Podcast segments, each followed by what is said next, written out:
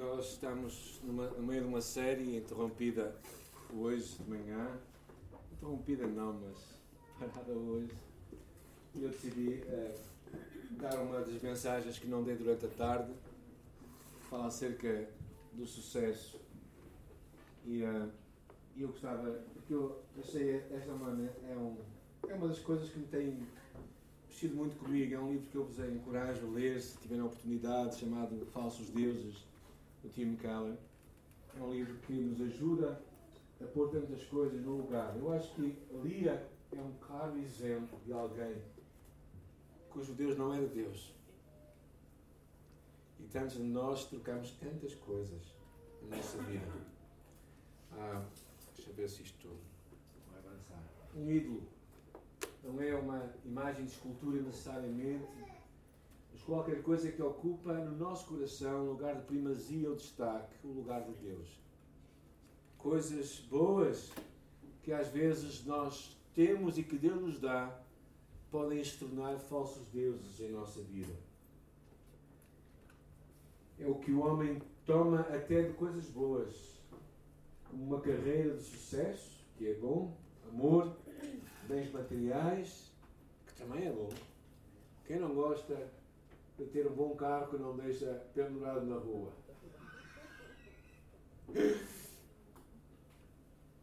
Família. Ter amigos é uma bênção de Deus. Mas tantas vezes, se mal usados, podem se tornar. Quando se torna o propósito final da nossa vida, quebramos logo o primeiro mandamento, que é este do capítulo 20, que diz: Não terás. O Senhor Jesus claramente respondeu àquele homem escriba quando lhe disse, quando ele lhe perguntou qual é o maior mandamento, e ele respondeu: Amarás o Senhor teu Deus com todo o teu coração, alma, força e entendimento. Deus não permite que o teu amor e o meu amor sejam divididos com mais ninguém. Alguém disse e a palavra de Deus diz que realmente Deus é ciumento. O nosso amor por Deus tem que ser tão central que tudo o resto perde o seu valor. Por isso é que Jesus disse numa nova altura: quem não aborrecer seu pai e sua mãe não pode ser meu discípulo. Não era que nós temos que aborrecer os nossos pais, alguns pensam que é isso, não é? o que Jesus estava a dizer é que o nosso amor por Deus tem que ser tão maior que a nossa relação com o nosso pai e mãe torna-se como que um aborrecimento. Mas uma coisa que nós também temos falado é que eles não podem ser destruídos. Eles têm que ser substituídos. Madonna, numa dada altura, deu uma entrevista e ela diz assim: Meu ímpeto na vida vem deste medo de ser medíocre. E está-me impelindo sempre para a frente porque, embora eu me tenha tornado alguém, ainda preciso de provar que sou alguém.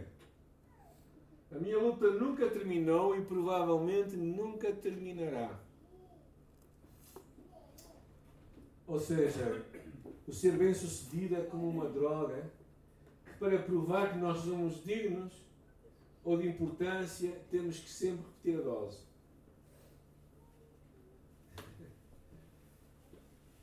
Um, realizador Sidney Pollack escreve um artigo sobre a sua incapacidade de diminuir o ritmo e aproveitar os últimos anos que ele tinha na vida para, com as pessoas que ele amava. Ele estava muito doente, mas ele não conseguia uh, abrandar o ritmo de realizar novos filmes. E ele dizia assim: Não posso justificar a minha existência se eu parar. tenho que confessar que houve uma altura que eu pensava a mesma coisa.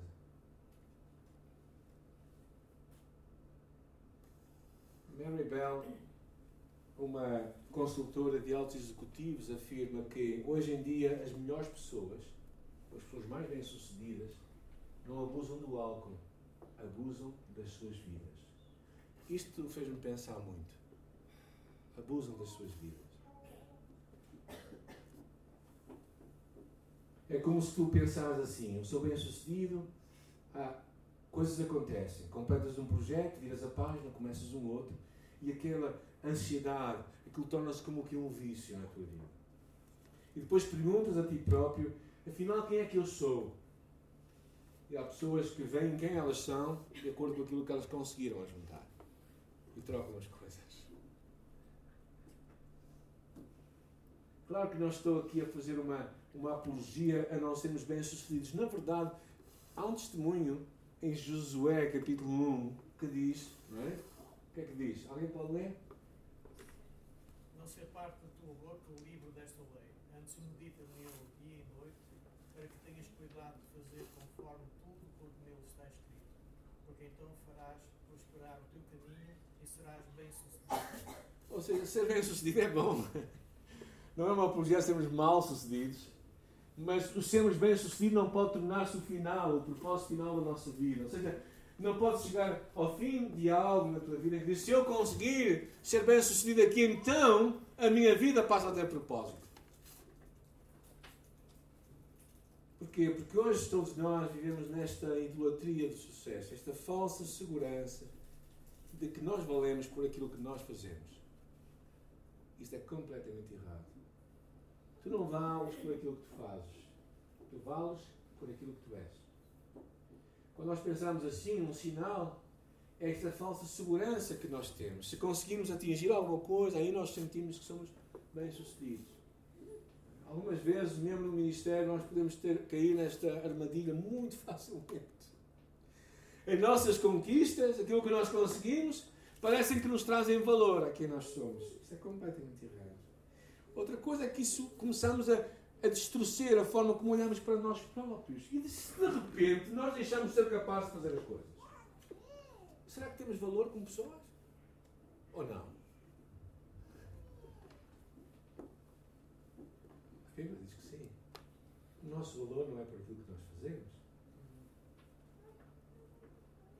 Uh, outra coisa que nós vemos é que também há uma Normalmente pessoas que têm esta idolatria de sucesso têm uma má, uma má, uma má distorcem a sua visão sobre eles próprios. Ou seja, começam a pensar de si coisas que não são verdade. Uma jornalista conta a história de um certo, um certo encontro que teve com um homem bem sucedido nos negócios, um homem muito entendido em economia e um empresário muito bem sucedido. E por isso, naquela entrevista que ela estava a fazer com ele, o homem de repente começa a falar acerca de desenho de interiores, de escolas em que as meninas estavam de um lado, os rapazes estavam do outro, e começa a falar daquilo como se fosse um entendido da matéria. E não era. Ele simplesmente era um expert em finanças. Mas pessoas, às vezes bem-sucedidas, pensam que conseguem falar de tudo e mais alguma coisa, porque não sabem quem são, eu acho. O problema principal também é que um dos maiores sinais é que não podemos manter a nossa autoconfiança, a menos que estejamos no topo daquilo. Alguém disse: vencer fazia-me sentir que eu era alguém. Era como se estivesse no, sob o efeito de uma droga. Eu precisava de vitórias, do aplauso, para ter uma identidade. Um certo homem que se vicia em substâncias químicas devido a um, a um vício de ser sempre produtivo, estar sempre a trabalhar, dinâmico, tudo isso, ele, ele fica viciado em substâncias químicas e disse assim: a minha vida tem duas premissas. A primeira é que eu poderia controlar a opinião que os outros tinham de mim através do meu desempenho. A segunda é que isso era tudo o que importava na minha vida. E claro, todos, tu e eu vivemos nesta cultura de competição. Esta mulher é interessante. Era uma tenista nos anos 70. Ela disse assim: vencer fazia-me sentir que eu era alguém. Era como se eu estivesse sob o efeito de alguma droga. Eu precisava de vitórias e do aplauso para ter uma identidade.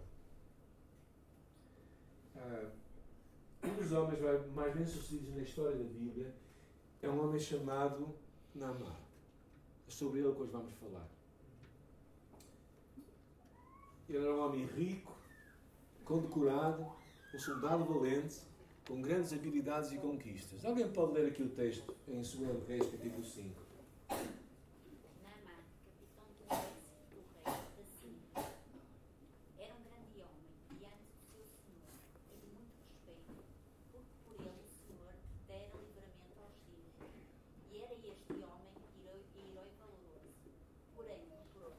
Notem bem as palavras que fala dele. Alguém me pode ajudar? Ele era? Grande homem. Grande homem. Antes de mais, ele era? Capitão. Não era ninguém, não era um soldado, ele era um capitão do exército do rei da Síria, que era, era, um, era, um, era um, naquela altura a Síria estava muito bem posicionada. Um grande homem, muito respeitado. Deus, aqui é uma coisa um bocado estranha, desculpa mas quem é que deu a vitória aos sírios? Deus deu aos sírios a vitória sobre quem? Israel. Sobre Israel. Ok, pronto. Fiquem com isto na vossa cabeça. Mas o que é que também diz mais dele? Homem valoroso. Mas aí um porém. Termina de uma forma dramática. Leproso. Era um chamado morto-vivo. Lepra ainda hoje existe. Mas é uma doença incrível. Uma doença. É como que uma câmara lenta de explosão. Começando nos membros que vão inchando e desaparecendo, caindo aos pedaços. Imaginem Namá, um homem bem sucedido, rico e poderoso, porém leproso. É uma história incrível, de uma, talvez uma alegoria, uma parábola de como a vida de alguns pode ser. E claro, Namá diz a, a, história que saíram tropas da Síria na terra de Israel e levavam presa uma menina, possivelmente de 12 a 14 anos, que ficou ao serviço da mulher de Namã. E disse à sua senhora: Antes o meu senhor estivesse diante do profeta que está em Samaria, que ele o restauraria da sua lepra. Uma escrava da esposa de Namã, uma menina, fala de um profeta em Israel. E desesperado, este homem desesperado, este homem sai à procura dessa ajuda. Leva nada mais e nada menos que 300. Aqui não, não está, mas no texto conta. O que é que ele leva? Leva nada mais, nada menos que 350 quilos de prata e 72 quilos de ouro. Já viram isto? Alguém já viu? Não. Eu acho que os ourives de Gondomar não sei se terão esta prata, este ouro todo hoje para trabalhar. Mas este homem leva tudo isto para oferecer. Para oferecer. E leva uma carta de referência do rei da Síria para o rei de Israel. E esta carta diz assim, versículo, eh, versículo 6, diz, E eu te enviei na teu servo, para que o cures da lepra. Ao ir de encontro a Israel, ao rei de Israel, Namá esperava ser curado. Pensava que podia usar a sua influência, claro, a sua posição, o seu dinheiro e aquela carta de recomendação para ser curado da sua lepra. Porém, Namar não entendia que havia coisas que só Deus podia fazer, não era o rei de Israel que ia fazer. Ele vai a quem pensa que pode ser influente. É? E naturalmente usa as influências dele. É? Claro que o rei fica, fica, fica desesperado. E o versículo 7 nos diz: Sucedeu que, lendo o rei de Israel a carta, rasgou as vestes e disse: Sou eu Deus para matar e para dar vida? Para que este envie a mim um homem para que eu cure da lepra? Pelo que deveras notar, e peço-vos, e ver que ele procura ocasião contra mim. Ou seja, ele está a arranjar a forma de começar a guerra outra vez contra mim. Tal como Claro, tal como nos dias de hoje, pessoas pensam que a religião se pode, se pode comprar com o seu dinheiro. Esta era a visão que ele tinha da fé, da religião. Mas o Deus de Israel era diferente. Este Deus não podia ser domesticado, comprado. E claro, todos nós sabemos, perdão, todos nós sabemos que, que hoje nós vivemos num tempo assim. Há pessoas que pensam que os favores de Deus podem ser comprados. Na religião isso é possível, mas com Deus nunca. Claro que o rei fica preocupado e diz: por acaso sou capaz de conceder vida ou morte? A conquista, o dinheiro e o poder não podem conceder vida ou morte. Todos nós sabemos isso. É? Semana passada vim-me pregar numa igreja e o irmão tinha-me pedido para ir pregar à noite. E depois descobri que tal também se devia ao irmão dele, de 50 e poucos anos, que de um dia para o outro morreu. O irmão dele muito bem sucedido, com um restaurante na Ribeira do Porto. E morreu. Não é dinheiro, não é sucesso, não é nada que vai comprar a nossa vida.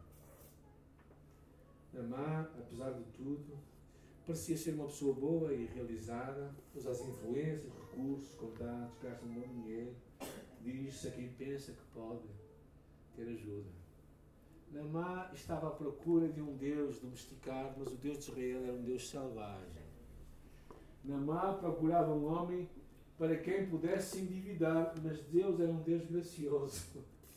Namá procura um Deus particular, mas o Deus que ele encontra é um Deus de tudo e de todos.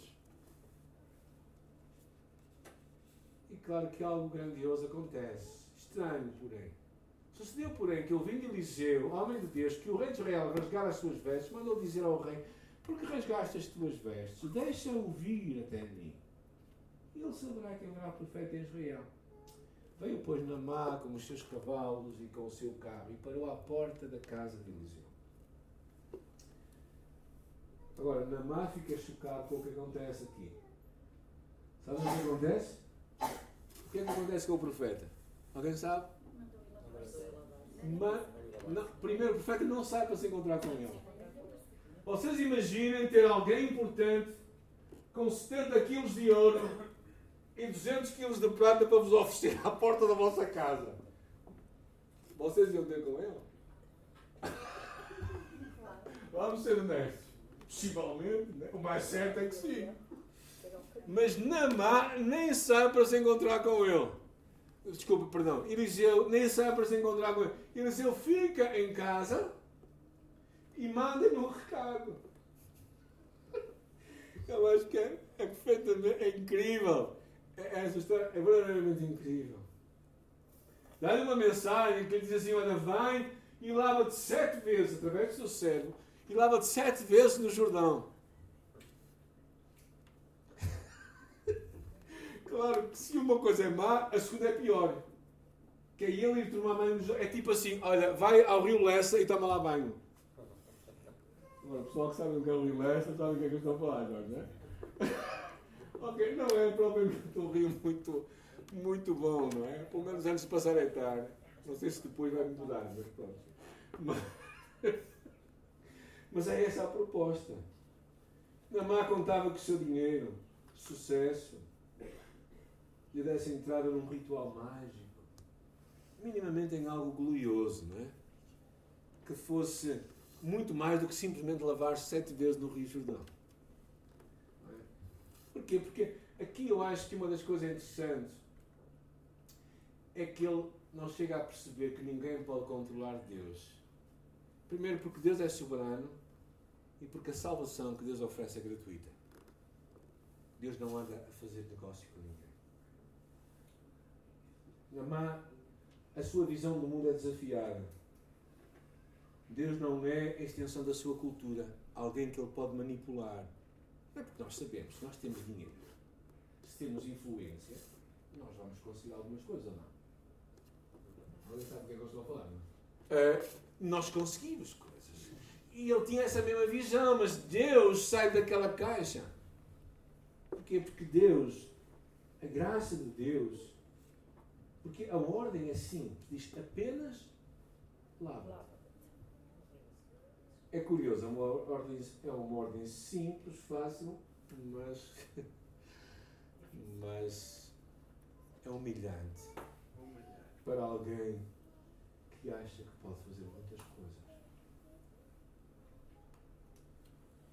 Às vezes nós também, se calhar tu e eu, chegamos diante de Deus e dizemos assim: Deus, vê o que é que eu fiz, vê o que eu sofri. Mas calhar tu e eu precisamos chegar à beira de Deus e ouvi-lo dizer a nós: Vê o que eu passei e sofri por ti. E agora, voltemos os olhos para esta criada, para esta serva. Pensemos nesta. Porque ainda que. Ainda que a salvação e graça seja. A salvação seja de graça para aqueles que recebem, muitas vezes custa muito para quem oferece. E esta mulher, quando nós, eu digo, quando nós perdoamos, significa que assumimos a perda e a dívida. Porque o perdão custa algo. Alguém suportou a perda para que Namá fosse perdoado e abençoado. Aquela pequena escrava, na melhor das hipóteses, a sua família teria sido capturada e vendida. Na melhor das hipóteses. Na pior das hipóteses, sua família havia sido destruída e morta. Quem é que era o responsável por aquilo? Ajudem-me. Namá. Nas suas mãos, ela tinha um segredo que lhe podia dar cura ou mantê-lo doente. O que é que vocês fariam? Se fosse convosco.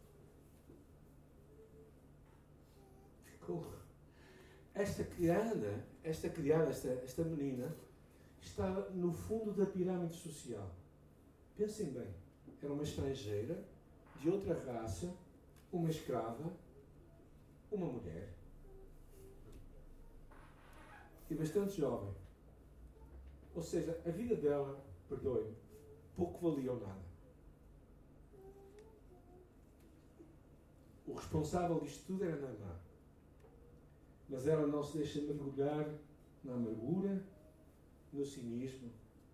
Ela não deixa que a doença do responsável da sua situação leve a se alegrar e dizer ainda bem que aconteceu com ele. Castigo de Deus. Pá! Toma lá acabar para Deus. E por isso que ela sabia que podia salvá-lo, ela decidiu partilhar a informação. No entanto, ela, ela é uma heroína sem nome, pensemos bem. Não procura vingança, mas confia em Deus como o juiz de tudo e de todos. Suporta o sofrimento com paciência. E alguém disse que ela paga o preço da sua utilidade. Ela sofre e perdoa sem saber o quanto Deus faria uso do seu sacrifício. Agora, quando nós pensamos no grande servo sofredor, pensamos em Jesus. Não atende cada um para o que é seu, mas cada qual para o que é dos outros. De sorte que haja em vós o mesmo sentimento que houve em Cristo, que sendo em forma de Deus, não teve por usurpação ser igual a Deus. Antes se esvaziou, tomando a forma de servo, fez-se semelhante aos homens achado na forma de homem, humilhou-se a si mesmo. Foi obediente à morte e morte na cruz. Pensemos em Jesus. Torna-se um servo humano. Submete-se a espancamentos e morte de uma cruz. Da cruz olha para os seus amigos. Alguns o negaram, outros traíram-no e todos o abandonaram.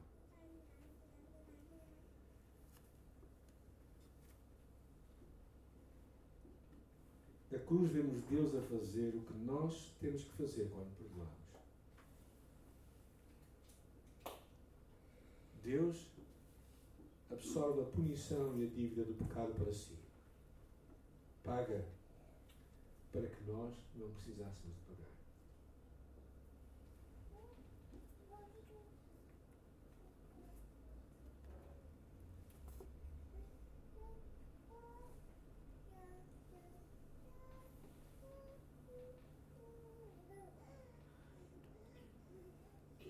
Ellen Rubin, uma jornalista, pouco antes da crise de 2001, ela escreve assim: Todos os assuntos pelos quais somos obcecados, o sucesso é aquele do qual mais ouvimos mentiras. Que o sucesso e o seu primo dinheiro nos deixarão seguros. Que o sucesso e o seu primo poder nos farão importantes. Que o sucesso e a sua prima fama nos farão felizes. Está na hora, diz ela a seguir, de falar a verdade. As pessoas estão a usar todos os meios para conseguir dinheiro, poder e glória e depois se autodestroem. Talvez não quisessem nada disso desde o começo, ou não gostaram do que viram quando finalmente chegaram lá. Não muito, não muito depois desse artigo veio a recessão de 2001, que todos nós sabemos.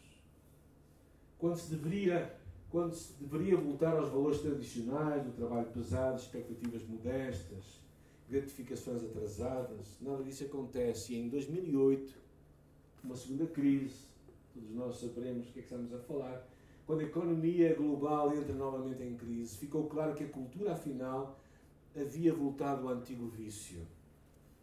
O ídolo do sucesso não pode ser expulso, ele tem que ser substituído. E como é que isto acontece?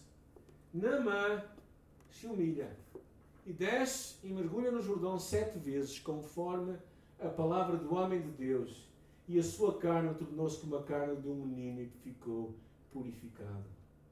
E volta ao homem de Deus, e ele e toda a sua comitiva, chegando, pôs-se diante dele e disse: Eis que agora eu sei que em toda a terra não há Deus como Israel.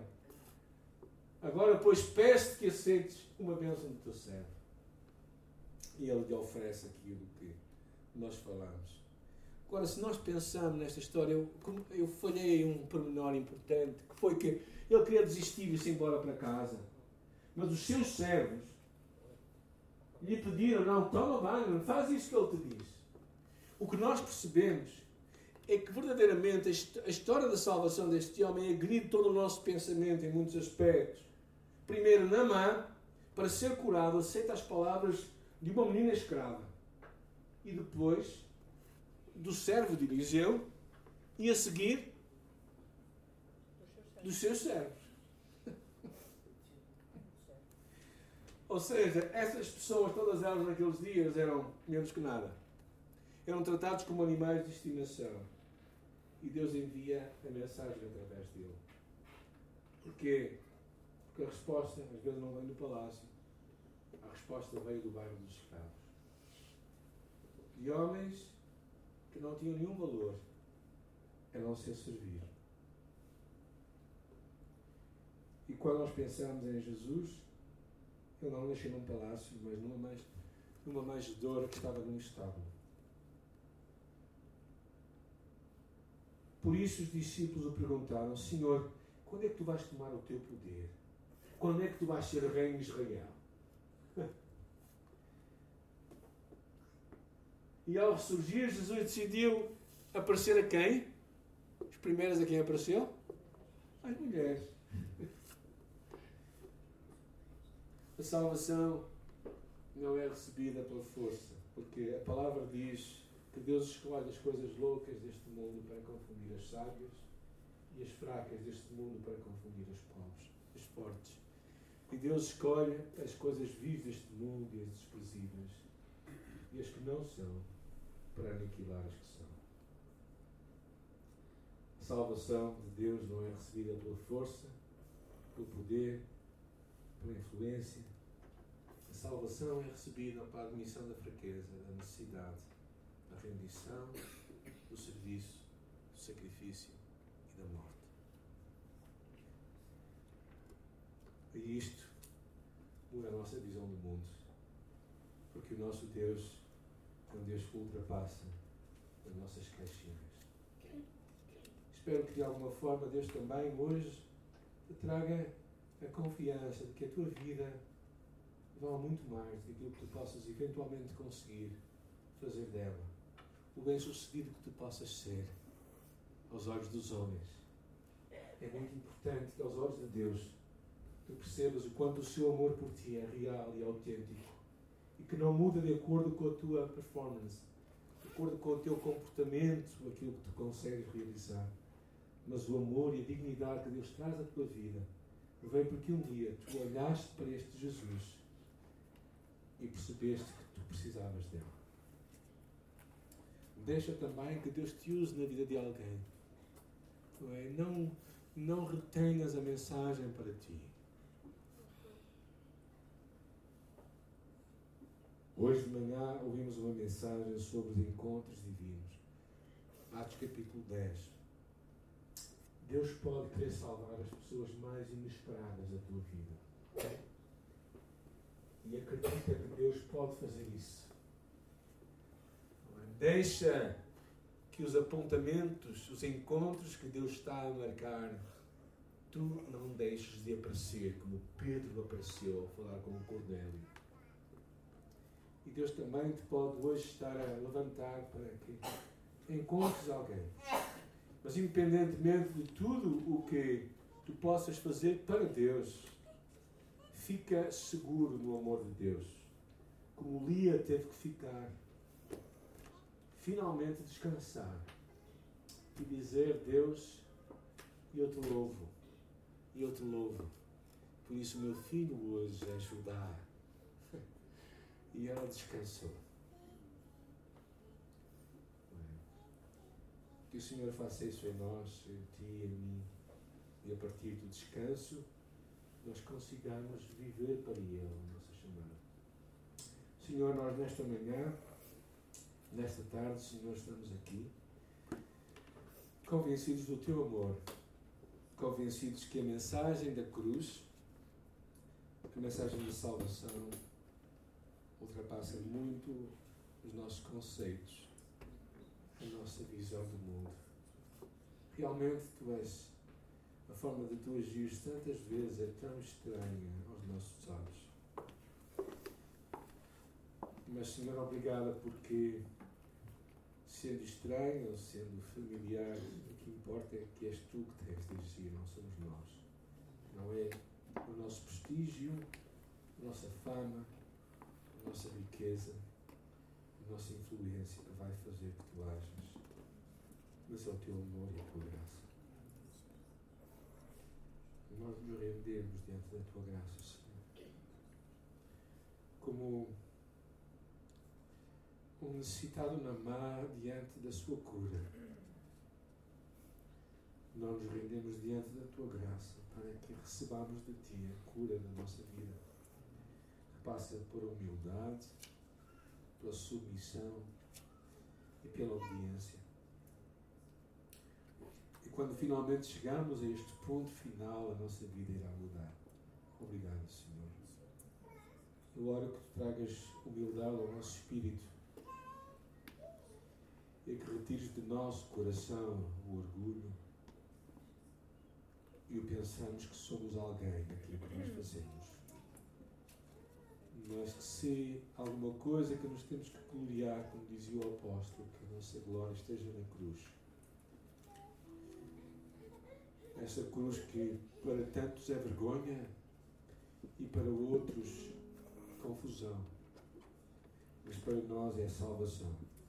Por isso, faz-nos orar por essa cruz, Senhor. Faz-nos amar essa glória de Jesus, que sendo rico, por amor se fez pobre, por amor de nós, e tomou uma cruz, o abandono de tudo e de todos principalmente o abandono do Pai, para que conquistasse um novo povo que somos nós, que estamos aqui esta noite e que nos encontramos aqui e em outros lugares. Que a glória seja para ti, Senhor. E que perante esta mensagem que é a tua salvação silenciosa.